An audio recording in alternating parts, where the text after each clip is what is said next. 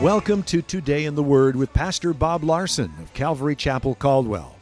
Pastor Bob will be with us in just a few minutes, but first we'd like to let you know that Calvary Chapel is located on the corner of 10th and Everett, across from the library in downtown Caldwell.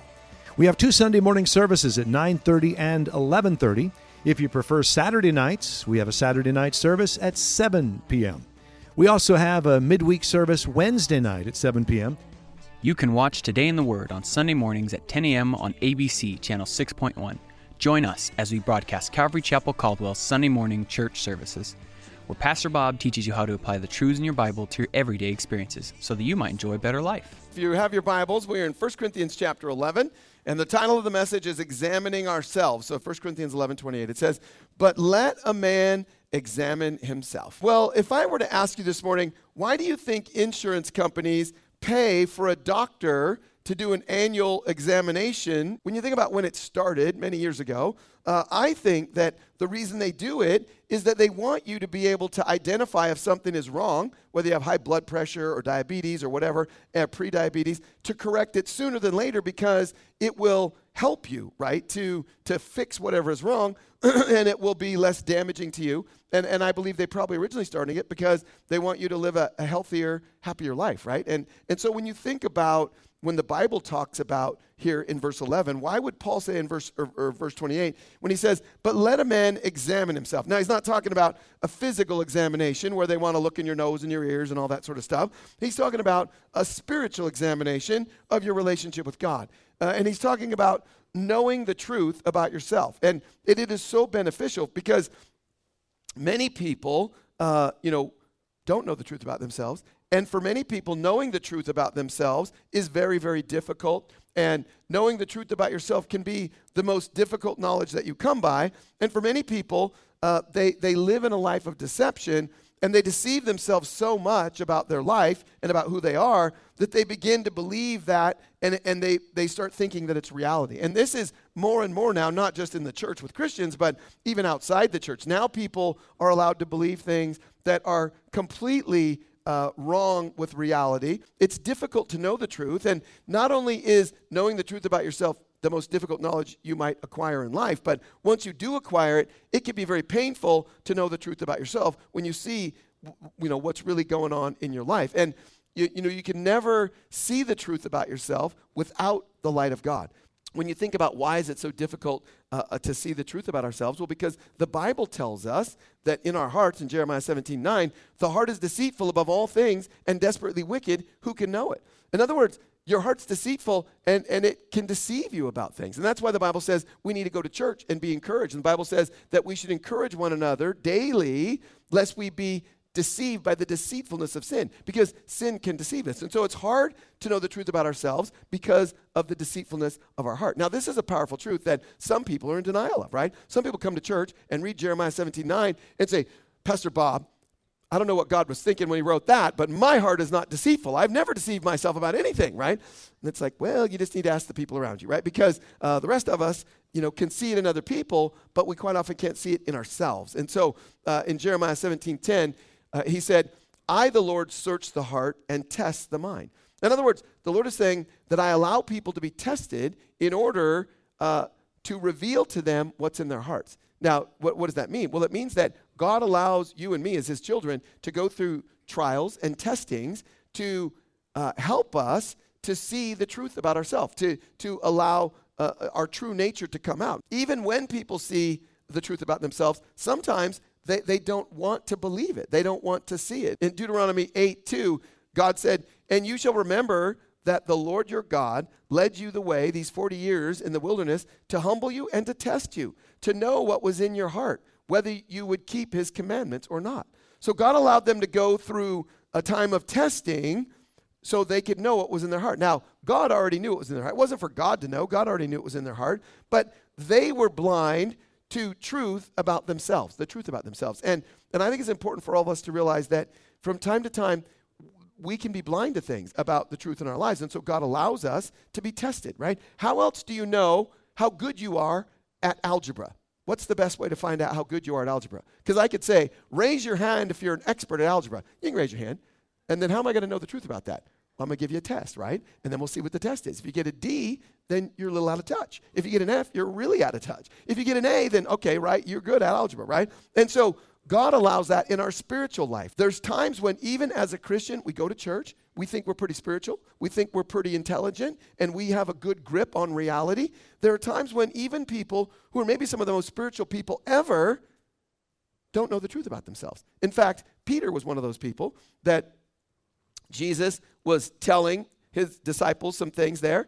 And Matthew 26, Jesus said to them, All of you will be made to stumble because of me this night. And Peter answered and said, even if all these other losers will stumble, not me, I will never be able, never be made to stumble, right? So Peter was saying, you know, Jesus, you don't know what you're talking about. Now, th- these guys might be unworthy and unreliable, but I'm Peter. You remember you called me the rock, right? I mean, it's like someday there'll be a bald guy who's famous named Rock, right? And so, but Peter thought, I will never deny you, right? And then in, in Matthew 26, 34, Jesus said to him, Peter, before the rooster crows, you'll deny me three times. And Peter said, Even if I have to die with you, I will not deny you. In other words, Peter's saying, Jesus, you don't know me like I know me. I know myself better than you know me. I'm faithful, trustworthy. You can count on me. Now, I believe that Peter was sincere in what he thought about himself. But when Peter was put to the test, and only when Peter was put to the test, did he find out that he was wrong about what he thought about himself, right? Remember in Matthew 26, 69, remember a servant girl came saying, Hey, weren't you with Jesus? And there in verse 70, he denied it and, and saying, I do not know what you're saying, right? So he denied him. And then again in verse 71, a girl came and said, Hey, I saw you. This guy was with Jesus of Nazareth. But again, he denied with an oath and said, I do not know the man. And then again, verse 73, uh, surely you also are one of them. And then he began to curse and swear, saying, I don't know the man. And immediately the rooster crowed, and Peter remembered the words of Jesus. And, and so that was a test for Peter. Just like an algebra test to show you how good you are at algebra, that was a test for Peter to know the truth about himself. And through that testing, God revealed to Peter, Peter, you don't know yourself as well as you think you do. See, you thought you were so solid, but and even he argued with Jesus, right? And yet he was wrong. Now, many of us have experienced this same thing. If you've been a Christian for a while, God has allowed us to go through times of testing. As you go through life, God will show you the truth about yourself. And you can either deny it and say, I'm a patient person, these children are brats, right? Or, or you can say, well, maybe God allowed this test to help me see where I'm at, right? And sometimes that concept is difficult for people to grasp right? And so that's why Paul says to these Christians in Corinth, right? They were uh, conducting themselves in church in weird ways. They were d- dressing weirdly and they were having communion weirdly and guys were grabbing up all the bread and eating it and everybody else couldn't have it. They were just doing weird things. And Paul was saying, look, you guys need to straighten up and you need to examine yourself so you can know where you're at, right? And so in verse 28 when he says, but let a man examine himself, he's just telling them, hey, you need to see the truth about yourself as a Christian in, in your relationship with God. Now, our view of ourselves as God's children quite often is different than God's view. In fact, remember when Jesus spoke to the church at Laodicea in the book of Revelation, he said, I know your works. You guys are doing good works. But Jesus' view of those Christians in the church was very different than their view of themselves. There in Revelation 3.14, uh, Jesus said to the church of Laodicea, Because you say, I am rich, and I have become wealthy, and I have need of nothing, and do not know that you are wretched, miserable, poor, poor, and blind, right? See, their view of themselves was based on the world. Hey, we got money and we got wealth, and but Jesus' view was their relationship with God. And those Christians saw themselves in light of the world. Hey, we're doing great. I, am doing great. I have a good job. I make good money.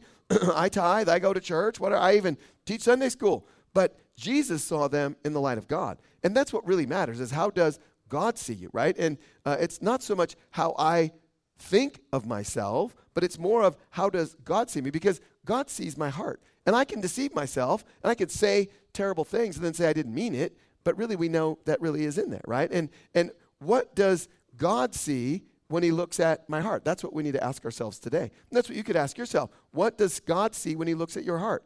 Am I like Peter, deceiving myself, saying, "Yeah, I'm solid, you know, and I'm I'm rock solid, you know. I teach Sunday school at my church, and and you know what? I I only miss, you know, 50% of the time. I am the most faithful person there, maybe, or maybe not. I don't know. But right? I mean, just you know, am I like Peter, or am I like those Christians at the church in Laodicea, where I see myself as like, "Hey, I got it going on," when in reality, God says, "Look, you're blind, and you don't see yourself in the right way, right? And, and, and so important for us to recognize that that can be a thing. But here's the thing if you don't pray that, then you never get to that place, right? And that's why it's so important for us to recognize that God knows more about us than we know about ourselves. David said in Psalm 139 1, Oh Lord, you have searched me and known me. You know my sitting down and my rising up. You understand my thought afar off. Now, in the Hebrew, that verse 2, the idea is you understand my thoughts is it, it means that God understands your thoughts in their origins, where they come from. God understands the origins of where the chemicals and the electronic impulses in your brain produces thoughts. Now, do you know about that? Do you know that there's chemicals in your brain and there's electronic impulses, right? When you you know touch something that's hot, it sends a signal through your nerves to your brain, and your brain says, "That's hot. Move your finger," right?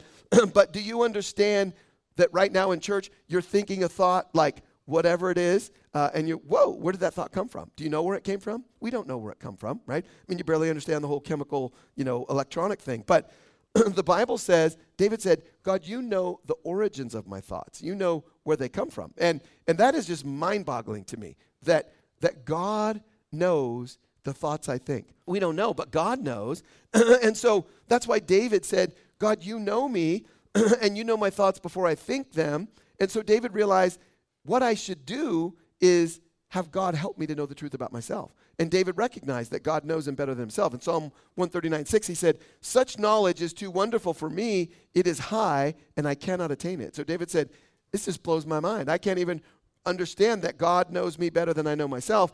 and so David then recognized that even though he loved God, like many of us, we love God, we want to serve God, want to follow God. David recognized that he had the capacity to do things that were, uh, you know, wrong and contrary to God's plan for his life. And so David prayed in Psalm 139 Search me, O God, and know my heart. Try me and know my anxieties or thoughts, and see if there's any way, wicked way in me, and lead me in the way everlasting. See, David had the capacity to, uh, to, to recognize that he could go on the wrong path, and he did. And, and he was able to pray, and he was able to say, God, you search my heart. God, show me if there's any wicked thing in me and, and help me to follow you and lead me in the way everlasting. Thank you for joining us for Today in the Word. We'd like to share with you a couple of things that are going on here at Calvary Chapel. Calvary Chapel Caldwell is now hiring full time and part time positions for our exciting Calvary Kids Learning Center. If you enjoy working with children from newborn through kindergarten, please give us a call at 453 9653. Positions are Monday through Friday with our availability to fit your schedule. To learn more about these exciting opportunities, please call 453 9653. We look forward to meeting with you. Calvary Chapel Caldwell would like to invite you to our Saturday night service at 7 p.m. This is an alternative for those who cannot make it to our Sunday morning services. Like us on Facebook at Calvary Chapel Caldwell or check out our website at calvarycaldwell.com. You can watch Today in the Word on Sunday mornings at 10:30 a.m. on the CW channel 2.2. Join us as we broadcast Calvary Chapel Caldwell's Sunday morning church services, where Pastor Bob teaches you how to apply the truths in your Bible to your everyday experiences so that you might enjoy a better life. If you would like a copy of Pastor Bob's message today in its entirety, you can call us at 208 453 9653 during the hours of 9 a.m. to 5 p.m. If you're not currently attending a church and are in the Caldwell area, we'd like to invite you to one of our services. We're located on the corner of 10th and Everett, right across from the library in downtown Caldwell. You can also visit us on the web at calvarycaldwell.com. If Today in the Word is ministered to you and you would like to support this radio outreach ministry, we encourage you to pray for us. You can also partner with us financially. Simply visit calvarycaldwell.com to make a donation. Thank you for joining us for Today in the Word. May the Lord bless you, and may you have a great day.